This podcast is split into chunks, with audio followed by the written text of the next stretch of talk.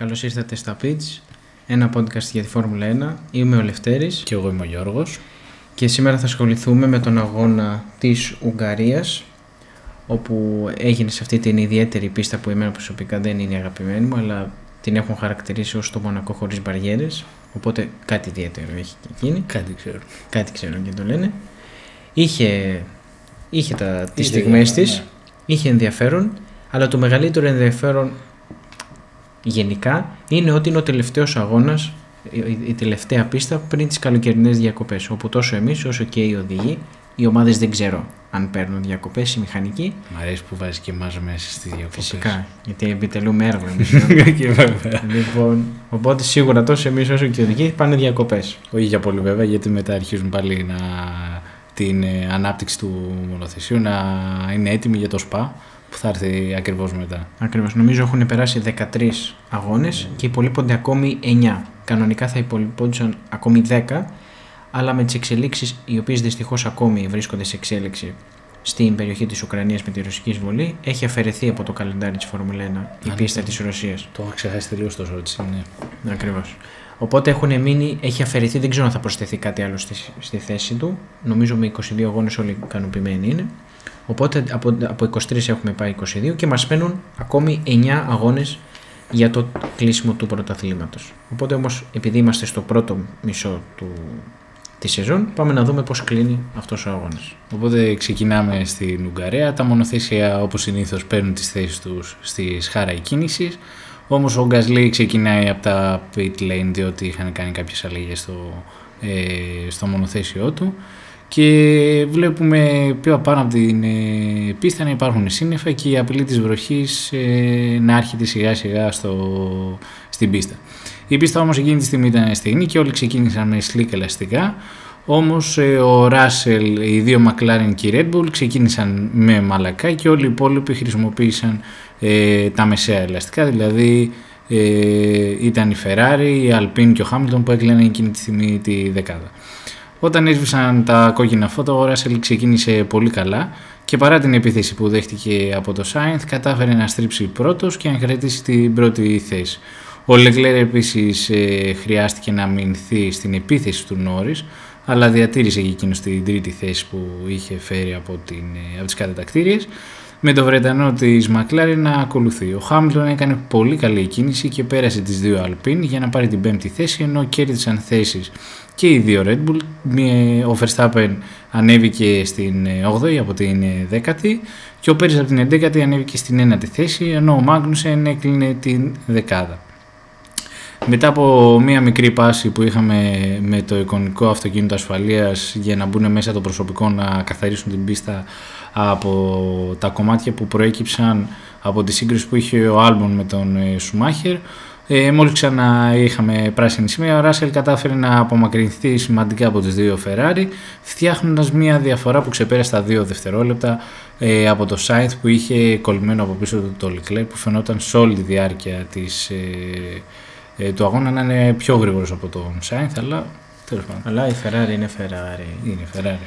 Αφήνοντας λοιπόν αυτή την πονημένη ιστορία της Ferrari που θα την ξαναπιάσουμε στη συνέχεια κάποια στιγμή, πάμε να εστιάσουμε λίγο στον πρωτοπόρο του πρωταθλήματος που είναι ο Verstappen. Ο οποίος πολύ γρήγορα βρέθηκε από τις Alpine που είχαν μεσαία ελαστικά και με τα μαλακά που είχε εκείνος το εκμεταλλεύτηκε και κατάφερε να περάσει, να περάσει διαδοχικά τους Αλόνσο και Οκόν για να ανέβει στην έκτη θέση. Θύμησε μου γιατί είχε. Μαλακά. Όχι, γιατί είχε βρεθεί αρκετά πίσω στον grid, κάτι είχε θέμα Ε, στις ναι, είχε, κατατακτήρε. είχε θέμα ο κινητήρας του ε, και γι' αυτό έμεινε δέκατη θέση και ο, Α, ναι. ο, πώς το λένε, ο Χάμιλτον με τον DRS είχε θέμα και έμεινε. Σωστά, και αυτός. ήταν οι δύο άτυχοι της κατατακ... των κατατακτηρίων, οπότε ξεκίνησε από τις πιο πίσω θέσεις και σιγά σιγά ανέβαινε στην κατάταξη ο Verstappen. Ε, το παράδειγμα του Ολλανδού ακολουθούσε όμως και ο συμπέκτο του, ο Πέρες, που μέσα στους επόμενους γύρους επίσης και εκείνος πέρασε τη Αλπίν. Πιο μπροστά, οι Ferrari σε παράταξη έμεναν σε σχετικά σταθερή απόσταση από τον Ράσελ, βασιζόμενοι προφανώς στη διαφορετική στρατηγική που είχαν από τη Mercedes. Γενικά η Ferrari έχει μια διαφορετική στρατηγική από όλες τις υπόλοιπες ομάδες. Είναι στρατηγική Οπότε, Οπότε... οπότε, άμα ακολουθούσαν κάποια, κάτι θα πήγαινε λάθος. Ερχόμενοι τώρα στη McLaren και με τον Norris, ε, Ο Νόρι πιο συγκεκριμένα είχε έναν ισχύ για τον Χάμιλτον που του είχε, είχε φτάσει από πίσω του και τον πίεζε ασφικτικά, ενώ και ο Verstappen πλησίαζε και αυτός σχετικά γρήγορα. Έχοντας όμως και το πλεονέκτημα του DRS, οι Χάμιλτον και Verstappen πέρασαν στην ίδια στροφή των Νόρι για να ανέβουν στην τέταρτη και πέμπτη θέση αντίστοιχα. Το ίδιο έκανε και ο Πέρες λίγο αργότερα. Αυτό ήταν ένα σημείο που ξαφνικά ο Νόρι πολύ γρήγορα έχασε αρκετές θέσεις. Αλλά η δυναμική φέτος της McLaren δεν μας κάνει εντύπωση που βλέπουμε ένα τέτοιο αποτέλεσμα. Ναι, και από ό,τι έχουμε καταλάβει, ο Νόρι κουβαλάει την ομάδα. Λίγο ο Ρικάρντο έχει πέσει. Και τώρα κιόλας με τα γεγονότα που έχουν γίνει, ο Αλόνσο θα πάει στην Άστον Μάρτιν, θα δούμε και ο Ρικάρντο τι θα γίνει τέλος πάντων. Συνεχίζουμε με τα πρώτα pit stop να έρχονται σιγά σιγά. Ε, όταν η Ferrari αποφάσισε να ανεβάσει το ρυθμό και να κυνηγήσει το Russell, ο Leclerc έδειχνε να μπορεί να κινηθεί σαφώς ταχύτερα από το side, αλλά βρισκόταν πίσω του ε, και δεν μπορούσε, σαν ανήμπορος να πω έτσι ρε παιδί μου, ότι ήθελε να τον πέρασε, αλλά από την ομάδα του λέγανε να μείνει πίσω στην τρίτη θέση. Σε εκείνη το σημείο ο Νόρις που αντιμετώπιζε προβλήματα με τα μαλακά ελαστικά καθώς είχαν ευθαρθεί αρκετά, μπήκε για αλλαγή ανοίγοντας το χώρο τον ε, pit stop. Κάποιος πρέπει να κάνει την αρχή. Το, το πρώτο βήμα. Να σπάσει τον πάγο. ε, λίγο αργότερα μπήκε ο πρωτοπόρος George Russell, όπως και ο Verstappen από την πέμπτη θέση. Στον επόμενο γύρο μπήκαν ο Carlos Sainz, που άλλαξε τα μεσαία ελαστικά με άλλο ένα σετ μεσαία ελαστικά, όπου μετά θα χρειαζόταν να κάνει κι άλλο pit stop για να βάλει κάποιο διαφορετικό σετ ελαστικών, διότι είναι αναγκαστικό. Ε, είναι κανόνας. Ναι, είναι κανόνας. Ε, Όμως δεν ήταν καλό το pit stop για τον Ισπανό και ε, επέστρεψε στην πίστα πίσω από τον Ράσελ και τον Οκόν. Ο Λεκλέρ όμως δεν μπήκε στα pit stop εκείνη τη στιγμή, αλλά αρκετούς γύρους αργότερα. Είδαμε να κρατάνε τα ελαστικά του, του Λεκλέρ, να κάνει σωστή διαχείριση. Όμως όταν μπήκε ο Χάμιλτον ε, στα πιτ για τη δική του αλλαγή, επιστρέφοντας στην πίστα, είδε το Verstappen να βρίσκεται πολύ μπροστά του, καθώς το undercut που κάνανε στην ε, Red Bull λειτουργήσε πολύ καλά για τον ε, Ολλανδό. Είδαμε η στρατηγική γενικά της Red Bull να λειτουργεί πολύ καλά. Και στα παρασκήνια αυτό το τριμέρο αναδείχθηκε και ναι, η, γυναίκα, που ναι. βρίσκεται πίσω, τώρα δεν ξέρω αν είναι μόνο αυτή, αλλά πίσω από τις κέρδες αποφάσεις της στρατηγικής της Red Bull Επίσης δεν ξέρω αν υπάρχει ξεχωριστή στρατηγική για τον Πέρες και ξεχωριστή στρατηγική για τον ε, Ναι, ακολουθεί ο, ο καθένας τη δική του στρατηγική. Αν δει ομάδα ότι ε, μπορούν να ακολουθήσουν την ίδια και για τους δύο, θα το κάνουν. Όπως είχαμε δει με τον ε, Μπότας και τον Χάμπλτον ε, πολλές φορές, ρε παιδί μου. Αλλά, ναι, στα παρασκήνια του τριμμένου αναδείχθηκε αυτό το πρόσωπο. Δεν θα θυμάμαι το όνομά της. Ναι, έχει περίεργο, είναι Σμιτ, ε, δεν θυμάμαι. Ναι. Είναι... Αλλά χάρη σε αυτήν όμως και τις σωστές επιλογές που έδωσε στην ομάδα με τα σωστά δεδομένα, φάνηκε το αποτέλεσμα και πολύ γρήγορα. Ερχόμενοι τώρα όμως πάλι στην ε, Ferrari. Που δεν έχει αυτή τη γυναίκα να κάνει σωστή στρατηγική. Και θα πρέπει μάλλον να επενδύσουν αρκετά στο κομμάτι της ε, στρατηγικής. Η κίνηση της Ferrari με τον Leclerc αποδείχθηκε ολόσωστη, καθώς όταν ο Μονεγάσκο επέστρεψε στην πίστα μετά το, το pit stop του, βρέθηκε μπροστά από τον Σάινθ και με ένα σετ φρέσκων μεσαίων ελαστικών, κάτι που του έδινε την ευκαιρία να κυνηγήσει το Ράσελ με μεγαλύτερη αποτελεσματικότητα. Αυτό που είδαμε πριν είναι ότι ενώ μπήκε ο Σάινθ, άργησε να καθυστέρησε πάλι αρκετά ο Leclerc να, να μπει, μπει για pit stop, οπότε αυτή η απόφαση φάνηκε ότι ήταν σωστή. Πιο πίσω η κατάσταση έμοιαζε σχετικά να παγιώνεται με τους Σάινθ, Verstappen, Hamilton και Πέρε αλλά και Norris να ακολουθούν. Μια πολύ ενδιαφέρουσα μάχη είχαν οι Ελπίν που βρέθηκαν πολύ κοντά επιστρέφοντας στην πίστα μετά το pit stop, την οποία εκμεταλλεύτηκε ο Ρικάρντο για να τους προσπεράσει και τους δύο στην ίδια στροφή την ώρα οι οποίοι μεταξύ τους οι Αλπίν πάλευαν τροχό με τροχό. Αυτό δεν ήταν κάτι πολύ θετικό στα ναι. της Αλπίν να βλέπεις αντί να μάχεσαι με τους αντιπάλους, να μάχεσαι μεταξύ σου και να σε προσπερνάνε. Και, να σε προσπερνάνε και ήταν ωραία η προσπέραση του Ρικάρντο εκεί πέρα. Ήταν Νομίζω ήταν πάλι στα φρένα. Ναι, ήταν πάλι στα φρένα και μετά εξωτερική. Που ο Ρικάρντο, εντάξει, όσο και αν περνάνε τα χρόνια, την τέχνη αυτή του να φρενάρει όσο το δυνατόν λιγότερο. Ναι. Αν δεν είναι ο μοναδικός οδηγός, είναι από τους λίγους που φρενάρουν τελευταία στιγμή κυριολεκτικά. Mm-hmm. Και αυτή η τελευταία στιγμή του χαρίζει και πολλές φορές να τέτοιες προσπεράσεις. Ναι. Στο μεταξύ όμως, ο Λεκλέρκ είχε φτάσει πίσω από τον Ράσελ, είχε μπει μέσα στη ζώνη του DRS και προσπαθούσε να τον περάσει. Οι δυο τους έδωσαν μια πολύ ωραία μάχη με τον Ράσελ να μείνεται παθιασμένα στις συνεχείς επιθέσεις του Λεκλέρκ. Ο Βρετανός όμως δεν μπόρεσε να αμυνθεί όταν ο οδηγός της Ferrari έκανε πραγματικά μια πολύ ωραία κίνηση στην πρώτη στροφή και τον πέρασε από την εξωτερική για να πάρει την πρωτοπορία στον αγώνα. Όταν ο Λεκλέρκ απελευθερώθηκε από τον Ράσελ και άρχισε να απομακρύνεται στον ορίζοντα, το ενδιαφέρον μεταφέρθηκε πιο πίσω, καθώς ο Σάινθ πολύ γρήγορα έφτασε πίσω από τη Mercedes, φέρνοντας μαζί του και τον Verstappen. Ήταν παρέα και έφτασαν πίσω από το ασημένιο βέλος του Ράσελ. Είχαμε φτάσει πλέον όμως και στο μέσο του αγώνα. Ο Ράσελ όμως δεν έζησε το ίδιο ντεβεζαβού, καθώς ο Σάινθ δεν τον πίεσε τόσο έντονα όσο ο Λεκλέρ. Στην πραγματικότητα, ο Ισπανός δεν είχε την ταχύτητα να περάσει και επιπλέον είχε και τον Verstappen κολλημένο από πίσω του.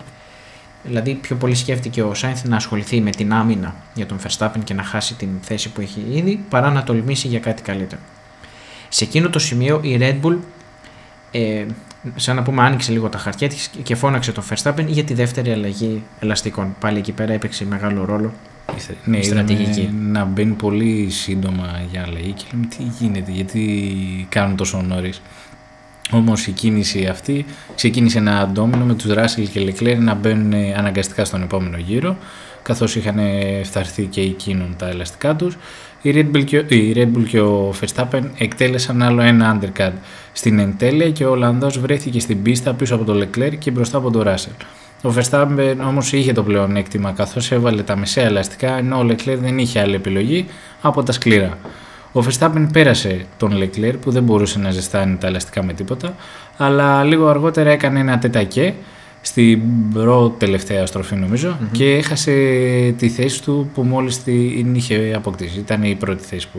Ήταν στο σημείο που χωρίζεται από την είσοδο των ναι, και να συνεχίσει στον αγώνα. Εκεί πέρα πάτησε λίγο παραπάνω γκαζάκι, του φύγει το αυτοκίνητο. Ε, Ήθελε κα... απλά να κοιτάξει τι γίνεται από πίσω. Κατσαμπιάς, ε, έτσι ο Λεκλέρ βρέθηκε ξανά μπροστά ε, από τον ε, Verstappen και πίσω τους ήταν ο Σάινθ και ο Χάμιλτον που δεν είχαν κάνει ακόμα το δικό τους δεύτερο pit stop η διαφορά ανάμεσα στα μεσαία ελαστικά του Verstappen και στα σκληρά του Leclerc έκανε αναπόφευκτο το προσφέρισμα που έγινε λίγο αργότερα και έφερε τον Ολλανδό και τη Red Bull ξανά μπροστά και άρχισε και ήταν το απόλυτο φαβορή εκείνη τη στιγμή για να κερδίσει τον αγώνα. Γιατί δεν είχε άλλη επιλογή ο, ο Leclerc από τα σκληρά, δεν είχε αλλά μεσαία. Είχε, είχε μεσαία, όχι τα. Ε, Πώς το λένε. Είχε ξεκινήσει με μεσαία. Άλλαξε πάλι σε μεσαία, μάλλον. Όχι, δεν άλλαξε σε μεσαία. Νομίζω άλλαξε κατευθείαν σε σκληρά, αν θυμάμαι σωστά. Και μετά αναγκαστικά τον βάλαν ξανά αφού δεν έβλεπε και έβαλε τα μαλακά νομίζω. Α, άρα το, δεν, όχι, αυτό ήταν το δεύτερο pit stop του λέω. Αυτό ήταν το δεύτερο pit stop. Ναι, που έβαλε τα σκληρά. Στα πρώτο τι έβαλε. Ε, τότε μάλλον είχε βάλει ξανά μεσαία. Οπότε επειδή λόγω του κανόνα πρέπει να ναι. αλλάξει, να βάλει μαλακά δεν μπορούσε. Οπότε του βάλαν σκληρά. Που, ήταν, που είχαμε δει σε όλο το τρίμερο ότι δεν ήταν αποδοτική η σκληρή γόμα εκείνη τη στιγμή. Δεν είχαν και πολλά data για να δούνε. Αλλά Ferrari είναι αυτό. Ferrari, σωστά. Ο Leclerc λοιπόν με τα σκληρά ελαστικά όχι απλώς δεν είχε το ρυθμό να ακολουθήσει τον Verstappen, αλλά είδε και τους καθρέφτες του να γεμίζουν από τα σημείχρωμα της Mercedes του George Russell, ο οποίος με τα μεσαία ελαστικά και όχι με τα σκληρά είχε κολλήσει από πίσω του και προσπαθούσε να τον περάσει. Σε μια αναστροφή των ρόλων, ο Βρετανός πίεζε και ο Μοναγάσκο αμυνόταν δίνοντας τα πάντα. Ο, δηλαδή ένα ντεζαβού το τι γινόταν πριν, αλλά με άλλους ρόλους. Ναι. Τελικά, ο Ράσελ κατάφερε να περάσει τον Μονεγάσκο και να πάρει τη δεύτερη θέση πίσω από τον Verstappen, που στο μεταξύ είχε φτιάξει μια πολύ ωραία διαφορά 8 δευτερολέπτων. Ο Leclerc βλέποντας ότι δεν αποδίδει η σκληρή γόμα ελαστικών, αμέσως μπήκε στα pit stop και έβαλε τα μαλακά ελαστικά σε μια τελευταία προσπάθεια και μια απέλπιδα πραγματικά προσπάθεια να πάρει ό,τι περισσότερο μπορούσε στους 12 τελευταίους γύρους που απέμεναν. Αυτό έδωσε την ευκαιρία και ανέβασε ένα level παραπάνω τον Σάινθ στην τρίτη θέση που βρισκόταν μπροστά από τον Χάμιλτον που όμως είχε αρκετά πιο φρέσκα ελαστικά. Στην πέμπτη θέση ακολουθούσε ο Πέρες και ο Λεκλέρ ο Πέρες συγγνώμη, και ο Λεκλέρ επέστρεψε στην πίστα στην έκτη θέση μετά το τρίτο αυτή τη φορά ε, pit stop. Τα είχαν δώσει όλα. Δεν ήξερα τι άλλο να του δώσει. εκεί πέρα μπας και πάρει μπροστά. Σε λίγο θα βάζανε και intermediate να λειτουργούσε. Τέλος πάντων. Και λειτουργούν καλύτερα. Ε, φαντάσου, θα γέλαγα εκεί. Ε, τα σαφώς όμως πιο φρέσκα ελαστικά που είχε ο Χάμιλτον εκείνη τη στιγμή το επέτρεψαν να φτάσει πίσω από τον Σάινθ και να τον περάσει σχετικά εύκολα Άμεσο ο Βρετανός έβαλε στο στόχαστρο τον Ράσελ όπου ήθελε να περάσει να αποδείξει ότι ο παλιός είναι ακόμα καλός. Εντάξει, είναι, είπα. Ε, καλά, εντάξει. ε, την έχουμε κάνει αυτή τη συζήτηση πολλές φορές. Άκρη δεν βγάζουμε. Ε, Ε, Όμως ο Χάμιλτον ήταν ταχύτερο και δεν άφησε περιθώρια στο Ράσελ. Τον προσπέρασε με ευκολία και πήρε τη δεύτερη θέση εκείνη τη στιγμή. Στους τελευταίους γύρους ο Verstappen έκανε μια πολύ χαλαρή ε, βόλτα μέσα στην πίστα και έφτασε σαφώς πανεύκολα στην ε, νίκη στην Ουγγαρία. Αφού λίγο πριν από το τέλος εμφανίστηκε ξανά το, αυτοκίνητο, το εικονικό αυτοκίνητο ασφαλείας με την εγκατάλειψη του καημένου του Μπότας που είχε σβήσει το μοτέρ. Οπότε Κατσιγιάννη, θα ξαναπώ, άμα ακούσει αυτό το podcast. Τα Alfa Romeo σβήνουν. Τα Alfa Romeo ξανασβήνουν. και ενώ η βροχή άρχισε να πέφτει σιγά σιγά, ε, δεν τους ενδιέφερε καθώς έτσι και αλλιώς τελείωνε εκείνη τη στιγμή ο αγώνα. Είχαν πει ότι η βροχή θα πέφτει στην αρχή, τελικά έπεσε στο τέλος. Όπου οι Χάμιλτον και Ράσελ πήραν τις δύο θέσεις του βάθρου που θέλαν τόσο πολύ στη Mercedes. Ακολούθησαν ο Σάινθ, Πέρες, Λεκλέρ, Νόρις, Αλόνσο, Οκόν και Φέτελ στη δεκάδα. Αυτό με τη βροχή πάντω το έχω παρατηρήσει σε πολλές πίστες. Έχει πολύ ενδιαφέρον στην άκρη της πίστας να βρέχει και στα πιτ που είναι η μηχανική να λένε Μα εδώ λέει δεν Ναι, βρέχει. είναι στεγνά. Και ξέρεις, ενώ δεν είναι καμιά. Τε... Εντάξει, έχει πίστα έναν όγκο, Ναι, ρε παιδί. μου. αλλά σε διαφορετικά σημεία έχει άλλο καιρό που λέω. Δεν είναι σαν να βρέχει, ας πούμε, στην Αθήνα και δεν βρέχεις στη Ραφίνα. Ναι, κάπως Να πούμε έτσι. έτσι. Ναι, αλλά έχει ενδιαφέρον. Οπότε πάμε να δούμε πώς πέρασαν τα μονοθέσια κάτω από την καρό σημαία. Όπου πρώτος πήρε την καρό σημαία ο Max Verstappen, δεύτερος ο Lewis Hamilton, τρίτη θέση ο George Russell. Επιτέλους ένα πόντιο που έχει και τα δύο ασημένια βέλη. Μετά από καιρό. Με- Νομίζω δεν είναι η πρώτη φορά. Όχι, δεν είναι η πρώτη φορά, αλλά ναι. Ξανά έγινε φέτος, αλλά είναι ωραίο να το βλέπουμε ξανά και ξανά. Ε, λίγες φορές να το δούμε. λοιπόν, ακόμη όμως δεν έχουμε πάρει νίκη στη Mercedes. Αλλά αυτός είναι ο επόμενος στόχος για φέτος. Άμα σβήσουν και τα τέσσερα μονοθέσια, τι να πω. Εδώ πέρα δεν έζησε κανένα μοτέρ. Δεν έσβησε, ναι, αυτό. Αυτό το συζητούσαμε ότι κανονικά τα πήραμε τα. Το πήραμε το σπαθί τα του. πόδια. Εντάξει, άμα δεν έκανε μαλακής η Ferrari, άλλο αυτό βέβαια, αλλά αν δεν έκανε, νομίζω ότι δεν θα μπορούσαν. Τέταρτη θέση ο Σάινθ, πέμπτη ο Πέρες, έκτη ο Λεκλέρκ με την εξαιρετική στρατηγική και τα σκληρά ελαστικά. Έβδομη θέση ο Νόρις που παρόλο τις πολλές δυσκολίες που έχει η McLaren καταφέρνει να βρίσκεται στο top 10 σε αντίθεση με τον Ρικάρδο. Ρικάρτο που βρίσκεται αρκετά πιο κάτω. Όγδοη θέση για τον Αλόνσο, ένατη θέση για τον Οκόν, δέκατη θέση για τον Φέτελ. Φέτελ που θα μας εγκαταλείψει, έχουμε πει αυτή τη, τη σεζόν. Αχ, ρε φίλε. 11η θέση ο συναθλητής του Στρόλ, 12ο ο Γκασλή, 13ο ο Ζου της Alfa Romeo που σβήνει το μοτέρ, είπαμε Κατσιγιάννη, 14ο ο Μάγνουσεν, 15ο ο Ρικάρντο που είπαμε ότι είναι αρκετά μακριά σε σχέση με το αποτέλεσμα του συναθλητή του του Νόρι. 16ο ο Μάγνουσεν, 17ο ο Άλβον, 18ο ο Λατίφη, ο οποίος κατάφερε να ολοκληρώσει τον αγώνα, 19ο ο Τσνόντα, αλλά αυτός που δεν κατάφερε να ολοκληρώσει τον αγώνα και είχε DNF ήταν ο Μπότας. Και πάμε να δούμε και τις ε, βαθμολογίες των οδηγών. Όπου πρώτος μέχρι στιγμής παραμένει ο Max Verstappen με 2,58 βαθμούς. Ο Leclerc έρχεται δεύτερος με 178 βαθμούς. Τρίτος έχει ανέβει πια και έχει παραμείνει καλά εκεί πέρα ο Πέρες με 173 βαθμούς. Τέταρτος ο Ράσελ που είναι ο Χάμιλτον. Α, ε,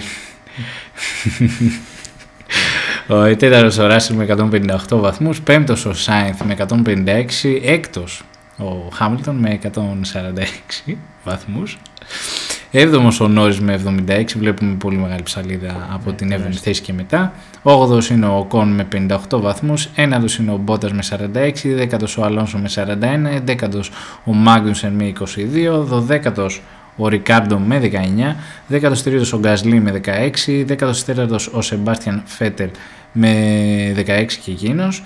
15ο είναι ο Σουμάχερ με 12, Γιούκι Τσουνόντα με 11, Ζου με 5, Στρολ με 4, Άλμπον με 3, Λατίφη και Χούλγεμπερ ακόμα δεν έχουν σημειώσει κάποιο βαθμό.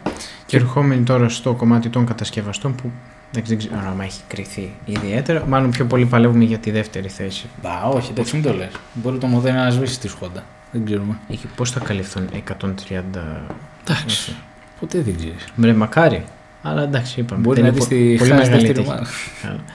Πρώτη έχουμε τη Red Bull με 431 βαθμούς, δεύτερη τη Ferrari με 334, 30 βαθμούς λιγότερους στους 304 η Mercedes στην τρίτη θέση, οπότε χαλαρά Έχουμε θα βρει. πάρουμε τη δεύτερη θέση. Τέταρτη θέση η Alpine με 99, πέμπτη θέση η McLaren με 95, έκτη θέση η Alfa Romeo με 51, έβδομη η Haas με 34, όγδοη η Alfa Tauri με 27, ένατη η Aston Martin με 20 και δέκατη και τελευταία θέση για τη Williams με τρεις βαθμούς. Εντάξει, τρεις βαθμοί είναι αυτοί. Κάτι θα κάνουν. Οπότε, όπως είπαμε και στην αρχή του επεισοδίου, αυτός ήταν ο τελευταίος αγώνας για το, να το πούμε, το πρώτο part της σεζόν του 2022 για τη Φόρμουλα 1. Έχουμε όλο τον Αύγουστο ουσιαστικά. Σχεδόν. Ε, ναι, σχεδόν ένα μήνα γεμάτο. Ε, Διακοπές. διακοπές. Θα πάμε στην Μύκονο κι εμείς με τους Με ραντεβού. προθεσμούς. Ναι, φυσικά, εμείς εκεί θα πάμε. και οπότε ε, επιστρέφει η δράση. Η δράση επιστρέφει το τρίμερο 26 με 28 Αυγούστου για την Φόρμουλα 1, όπου πάμε στην θρηλυκή, πανέμορφη, Θεσπέσια. θεσπέσια, μ- μακρόστενη, α- είναι η πιο μεγάλη πίστα του, Και έχουν γίνει και αλλαγές του τώρα. καλεντάρι. Έγινε αλλαγές. Ναι, στη ΣΠΑ. Την έχουν φτιάξει λίγο σε κάποια σημεία. Από ό,τι είχα δει. Α, οκ. Θα δούμε. Οπότε έχουμε και καινούργιες αλλαγές που θα τις συζητήσουμε. Οπότε ναι, είμα- είμαστε στο Βέλγιο, στο ΣΠΑ, 26 με 28 Αυγούστου. Ελπίζω πάλι να μην βρέχει και ακυρωθεί πάλι ο αγώνα. Ε. Ελπίζω. Πρέπει να, να λείπει ένα άτομο. Κάτι να γίνει. Δεν λοιπόν, ξέρω. οκ. Καλές διακοπές σας ευχόμαστε. Καλά και από μπάνια. εμάς. Καλά μπάνια, να περάσετε όμορφα και θα τα πούμε στο επόμενο επεισόδιο με την επιστροφή της Φόρμουλα 1. Σας χαιρετούμε. Γεια Γεια σα. σας. Πώς κλείνει αυτό το πράγμα.